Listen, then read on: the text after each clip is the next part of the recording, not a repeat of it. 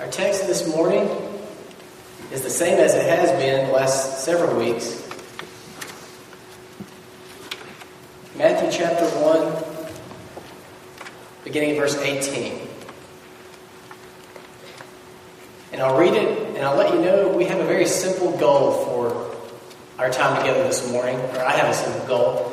My goal is, Lord willing, that, that God, through His Word, will sharpen our understanding and deepen our understanding of how majestic He is and what it means that in the person of Jesus Christ, He came to be with us. That's our goal this morning. So if you have your Bibles, please follow with me as I read from Matthew chapter 1, beginning at verse 18. Now, the birth of Jesus Christ was as follows. When his mother Mary had been betrothed to Joseph, before they came together, she was found to be with child by the Holy Spirit. And Joseph, her husband, being a righteous man, and not wanting to disgrace her, planned to send her away secretly.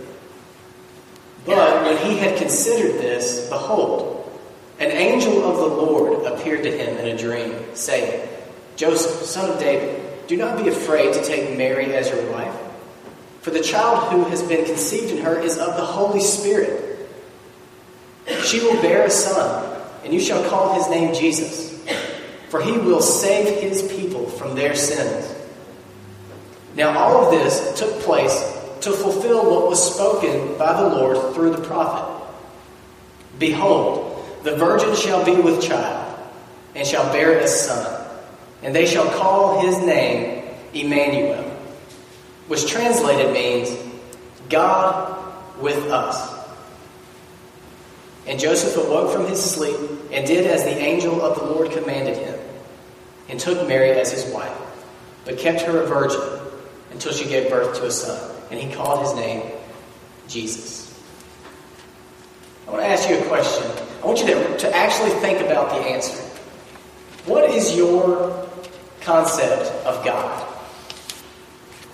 What comes to your mind when you hear God?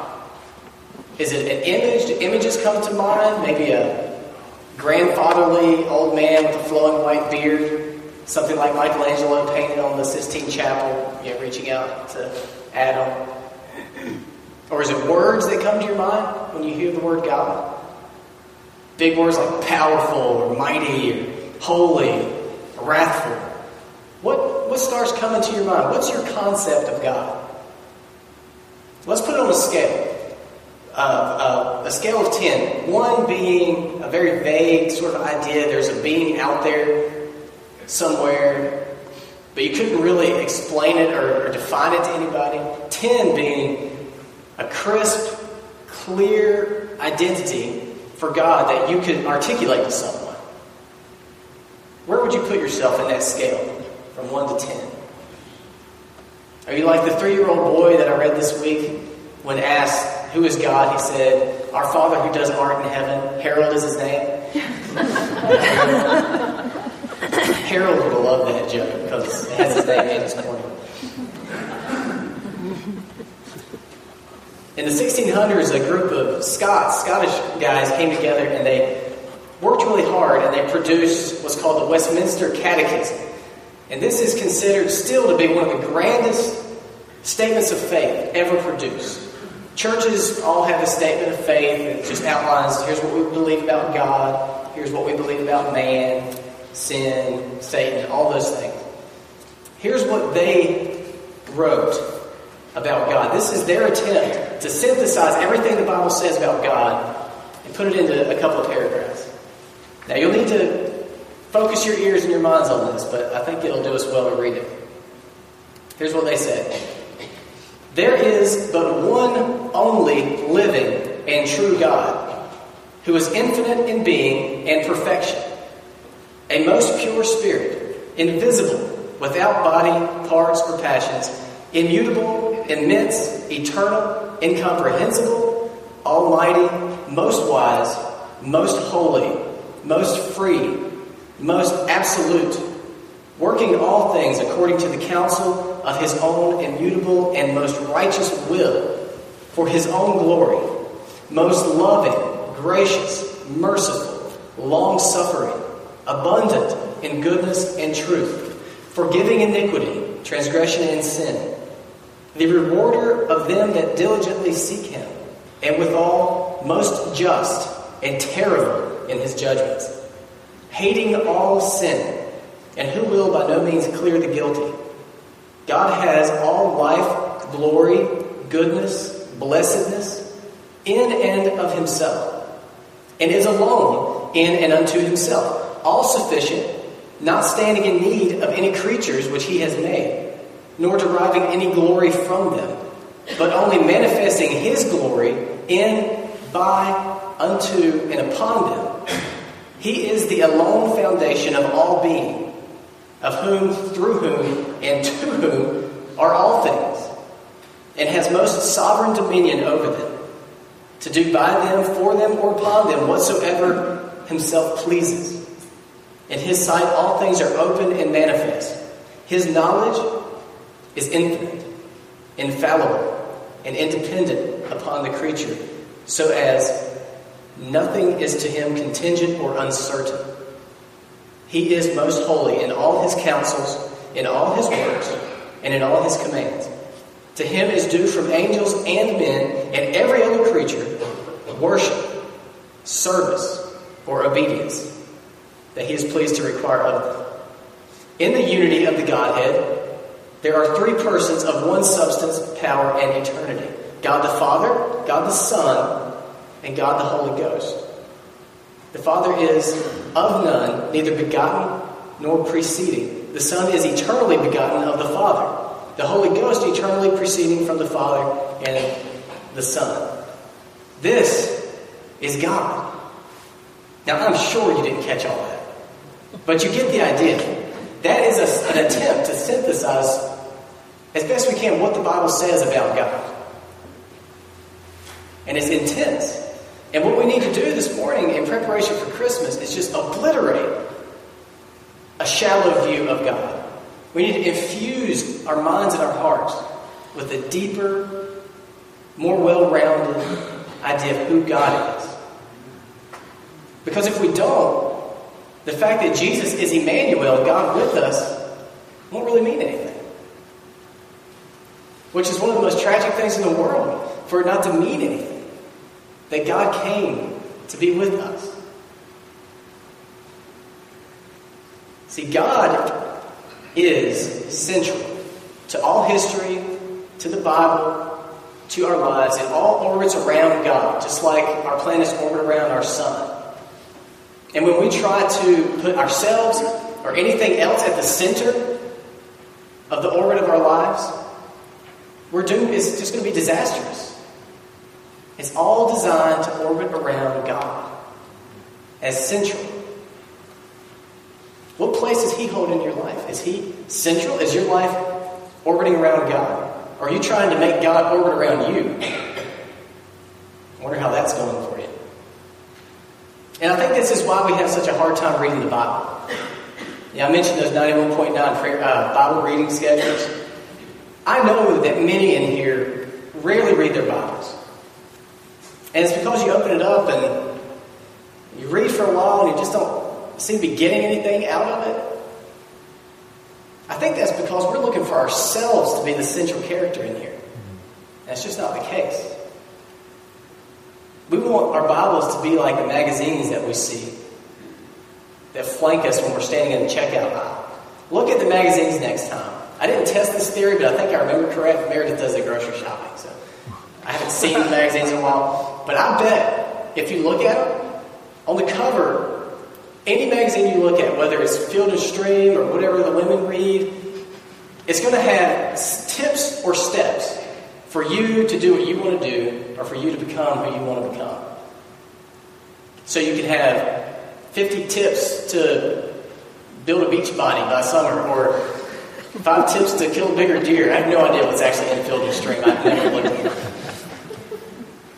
You're going to find tips and steps to do what you want to do or to become what you want to become. And we want so badly to find that in here.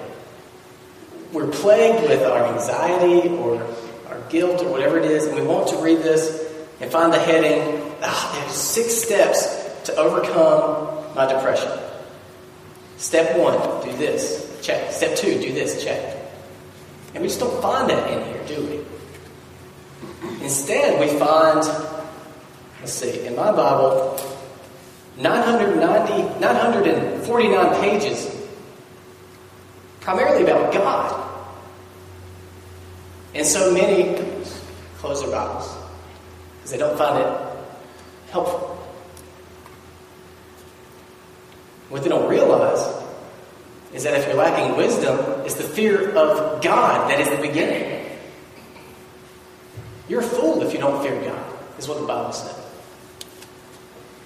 What they don't realize is that the cure for anxiety is in seven practical steps is getting to know the God of the universe. And as you do, it develops a rock solid faith in Him. That's why we're so excited about this children's curriculum. It's the only children's curriculum that we can find that places God at the center. And it doesn't teach them, don't lie, don't steal, so much as it teaches them that God is awesome. He is strong. He is faithful. He will never leave you. And Lord willing, generations of our children will grow up with God at the center of the orbit of their lives. And they'll grow up with faith and strength. So, I'm going to just throw out, I have seven things. There's so much that, I mean, you can't preach a sermon about God. I mean, we spend our whole lives getting to know God. But I have seven things I want to throw out there for you guys about God to try to clarify the gap between Him and us. Okay? These are all things you know. First off, God is eternal. God is eternal. I'm going to read to you Psalm 90. You don't have to flip there if you don't want to. I'm just going to read it. If I can find it. Psalm 90, verses 2 and 4. Before the mountains were born, or you gave birth to the earth and the world, even from everlasting to everlasting, you are God. For a thousand years in your sight are like yesterday when it passes by, or a watch in the night. God is eternal. I want you to do something for me. I want you to look at your watch. Some of you were already doing it anyway, so it works out well. It should be convenient for you. If you have an analog watch like mine, you'll see the hand ticking. You know what that's doing? It's measuring the length of my sermon this morning. I do realize that. Some of you wonder if I realize that. it's measuring this day, how quickly it's going by. It's measuring your Christmas season. It will have a beginning, it will have an end. And ultimately, it's measuring your life. Right now, this silence, is passing by. But it's not that way for God. God is eternal, He is apart from time. Have you ever thought about that? When Moses came to him, he, he wanted Moses to go and tell Pharaoh to let his people go. And Moses said, Well, who am I going to tell him to send me? How am I going to, who am I going to say that you are that sent me? And he identifies himself for Moses. He says, Tell him that I am sent you. God identifies himself as I am. And what he means by that is that that day, standing there talking with Moses in the burning bush, God is. And right now, December 20th, 11.05, I've got plenty of time. he is. 30 minutes from now, when, when you have finally made your lunch decisions and you're sitting down to eat, uh, not 30 minutes, sometime from now, he is. Two hours ago, when you were so frustrated just trying to get out the door with the kids, He is. 200 years ago, before you were born, He is. 200 years from now, after we're all forgotten, He is. He's eternal. And I had an opportunity to try to explain this to my son this morning because he has this picture book that I think his grandmother got him uh, some time back, and it has pictures from his first year, including his one year birthday party that took place at her house. And he saw that picture and he kept coming to me and Meredith saying, I want to go to this party. It's time to go to this party. And we're trying to explain to him, no, see, we're here and now's in the past. You can't go back to the past unless you have a DeLorean. It's not possible. And it's hard to explain that to a three year old. But it's just as hard as it is for him to understand that. How hard is it for us to understand that back then, Elias is three now, two years ago, at that one year birthday party, God is. Two years from now, his five year birthday party, God is. He just is. God is eternal. This one's familiar to you Genesis 1 1. God is creator. In the beginning, God created the heavens and the earth. Amen. God created the heavens and the earth. You go outside and look up. That's God did that.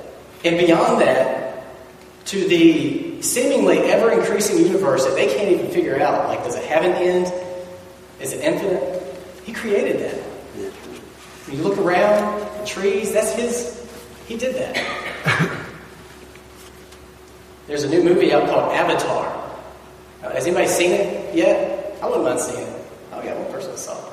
I'll ask you after how it was. James Cameron, the director, if I understand correctly, spent, I think, about a decade coming up with the technology. So in this movie, he's created a whole different world, like an alien world.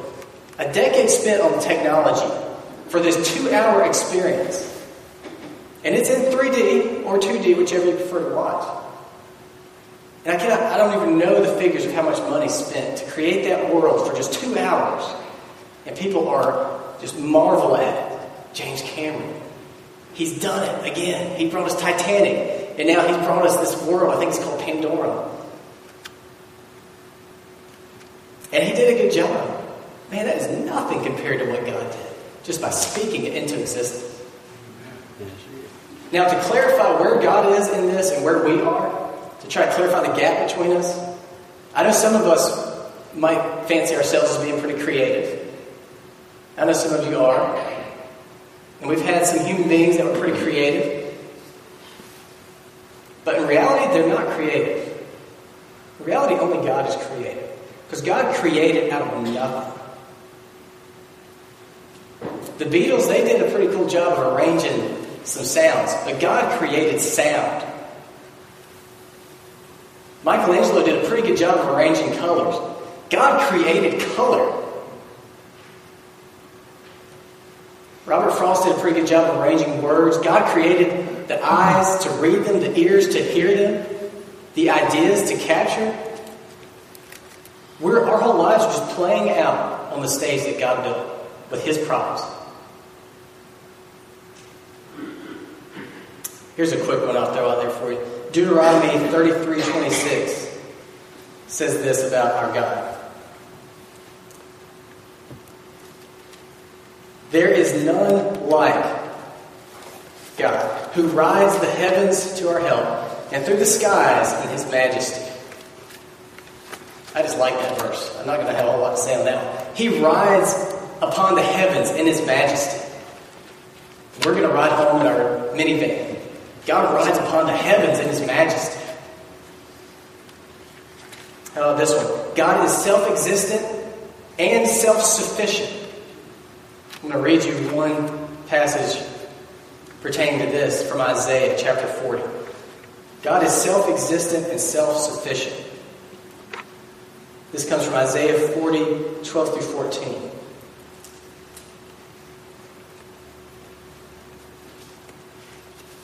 Who has measured the waters in the hollow of his hand, and marked off the heavens by the span, and calculated the dust of the earth by measure, and weighed the mountains in a balance, and the hills in a pair of scales? Who has directed the Spirit of the Lord? Who is his counselor? Who has informed him? With whom did he consult? And who gave him understanding? And who taught him in the path of justice? And taught him knowledge? And informed him of the way of understanding. And the obvious answer to these rhetorical questions is no. These things emanate from God. Have you guys seen that show, Survivor Man? I think that's the name of it. I think there's a couple of them. It's the one with the guy who sounds British and he goes into like very dangerous jungles or the Antarctic and just tries to survive. Nobody seen this? This is a bad illustration pick, I guess. Well, he does. He goes out and he survives, and he takes a camera crew with him, and they show him eating, you know, the bodies of dead animals that he finds to survive, or worms, or whatever. And it's amazing that he can survive in these really dangerous environments. Do you think? I'm not even going to ask if you think you could survive in the Antarctic. Do you think you're going to survive this service? Some of you might be thinking, I don't know if I am. But really, I mean, do you think you're going to get out of here? Alive? Do you know what all has to be maintained for us just to live, just sitting in a pew? I don't know all the science behind it, but if our Earth just moved a bit in its orbit, life would be impossible here. Within this hour, if it moved just the slightest bit, it would be over for all or air, just the fact that air holds its qualities that make it viable to give us life. Or the fact that your heart is beating. Are you doing anything to keep your heart beating during this sermon? Just kind of doing its thing.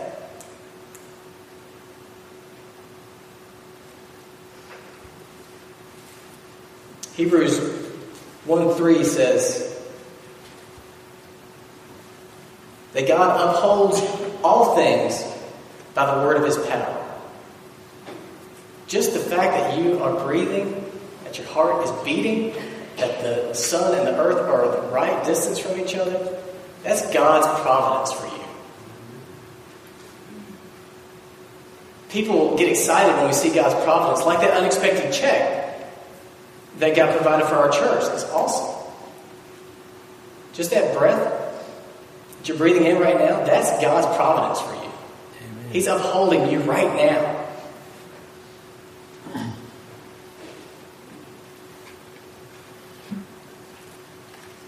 Here's one. He's omniscient. I read Hebrews 4:13. There is no creature hidden from his sight, but all things are open and laid bare to the eyes of him with whom we have to do. Real quick, Think, what all has gone through your head during this sermon? What thoughts have gone through there during this sermon? Isolate the most embarrassing ones. I want you to come up here and share them with the group. I'm just kidding. what thoughts have gone through your head? What is he talking about? What am I going to eat for lunch? That was a nice song. What worries have gone through your head? All kinds of stuff, especially the women. I know the women's synapses are firing like 800 times as fast as the men. God knows what you've thought during this service better than you can remember. He knew the thoughts that were going to be in your head before you had them. All things are laid bare to Him. He is holy. Whenever you see a, an image of heaven, there's always angels surrounding him just saying, You are holy, you are holy, you are holy. Meaning that he is totally set apart, totally pure, totally perfect. Romans 11:33 says that he is incomprehensible. We can't even we can't comprehend this God. So I'm just going to stop at this point. Because I'm not going to be able to give you a full comprehension of God. One author has said that it's like trying to fit the Atlantic Ocean into a thimble. You can get a little bit in there, but trying to understand God, you, you never, in eternity, we will be learning more about God for eternity, and we'll never get to the end of it. That is our God. Now I'm going to read one more passage to you just because I really want you to feel this gap. This is from Job. When Job was having a difficult time and with the counsel of his friends was sort of questioning God, here's how God responded to Job. in Job 38. And then the Lord answered Job out of the whirlwind. This is a man who was, was sort of questioning God. What's he doing? The Lord answered Job out of the whirlwind and said, Who is this that darkens counsel by words without knowledge? Now gird up your loins like a man, and I will ask you, and you instruct me. Where were you when I laid the foundation of the earth? Tell me if you have understanding. Who set its measurements? Since you know. Or who stretched the line on it? On what were its bases sunk? Or who laid its cornerstone? When the morning stars sang together and all the sons of God shouted for joy? Or who enclosed the sea with doors when bursting forth it went out from the womb? When I made a cloud its garment and thick darkness its swaddling band, and I placed boundaries on it and set a bolt in doors. And I said, Thus far you shall come, oceans, but no farther. And there your proud waves will stop. Have you ever in your life commanded the morning and caused the dawn to know its place, that it might take hold of the ends of the earth, and the wicked be shaken out of it? It is changed like clay under the seal, and they stand forth like a garment. Have you entered into the springs of the sea, or walked in the recesses of the deep? Have the gates of death been revealed to you? Or have you seen the gates of deep darkness? Have you understood the expanse of the earth? Tell me if you know all this.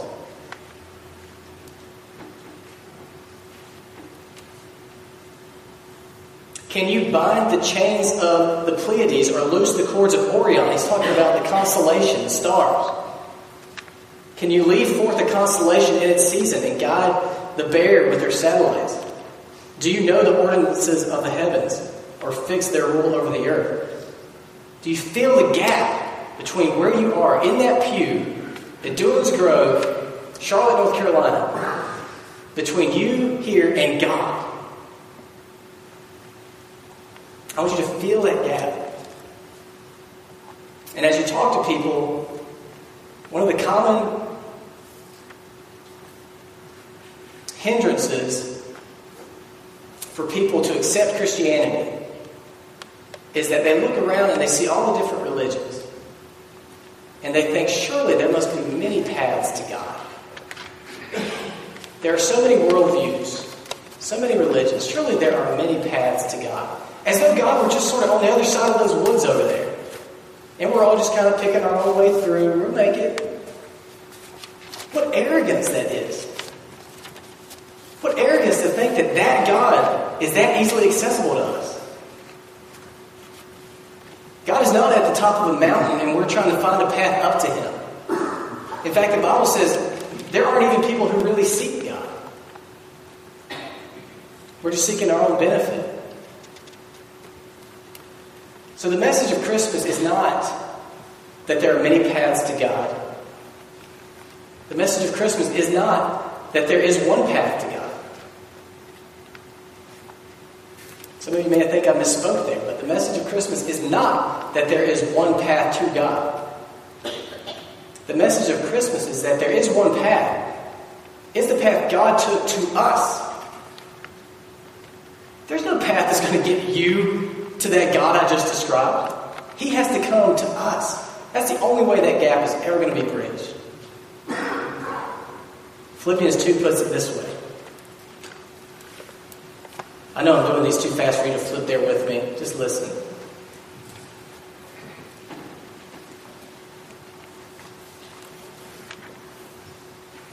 It says, Jesus, who, although he existed in the form of God, he did not regard equality with God a thing to be grasped, but he emptied himself, taking the form of a bondservant, and being made in the likeness of men.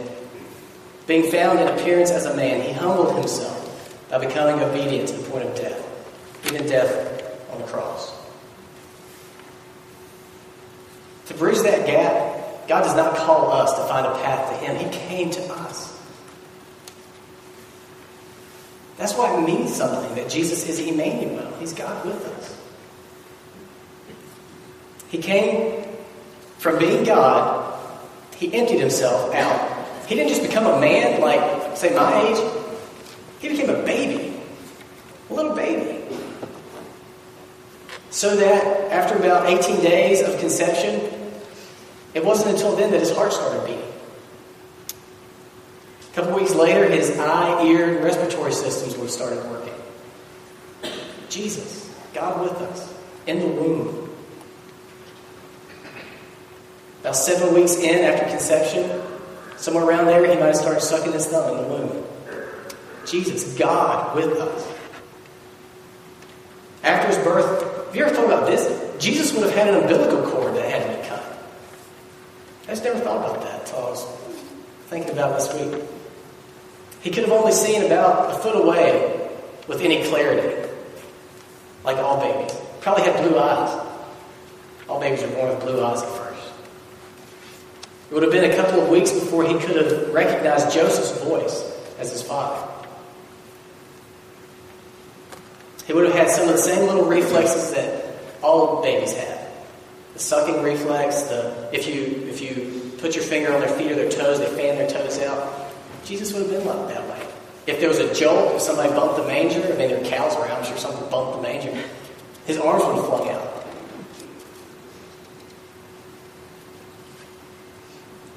The average child has about seven to nine thousand diaper changes before they're potty trained. This would have been the case for Jesus. Let that sink in. I don't, I don't know any way other than the Holy Spirit to let this truth sink in that God came to be with us in the form of a baby in the person of Jesus Christ. I cannot imagine anything more astounding than that. Jesus is Emmanuel, God with us. This means a lot of things for us. Um,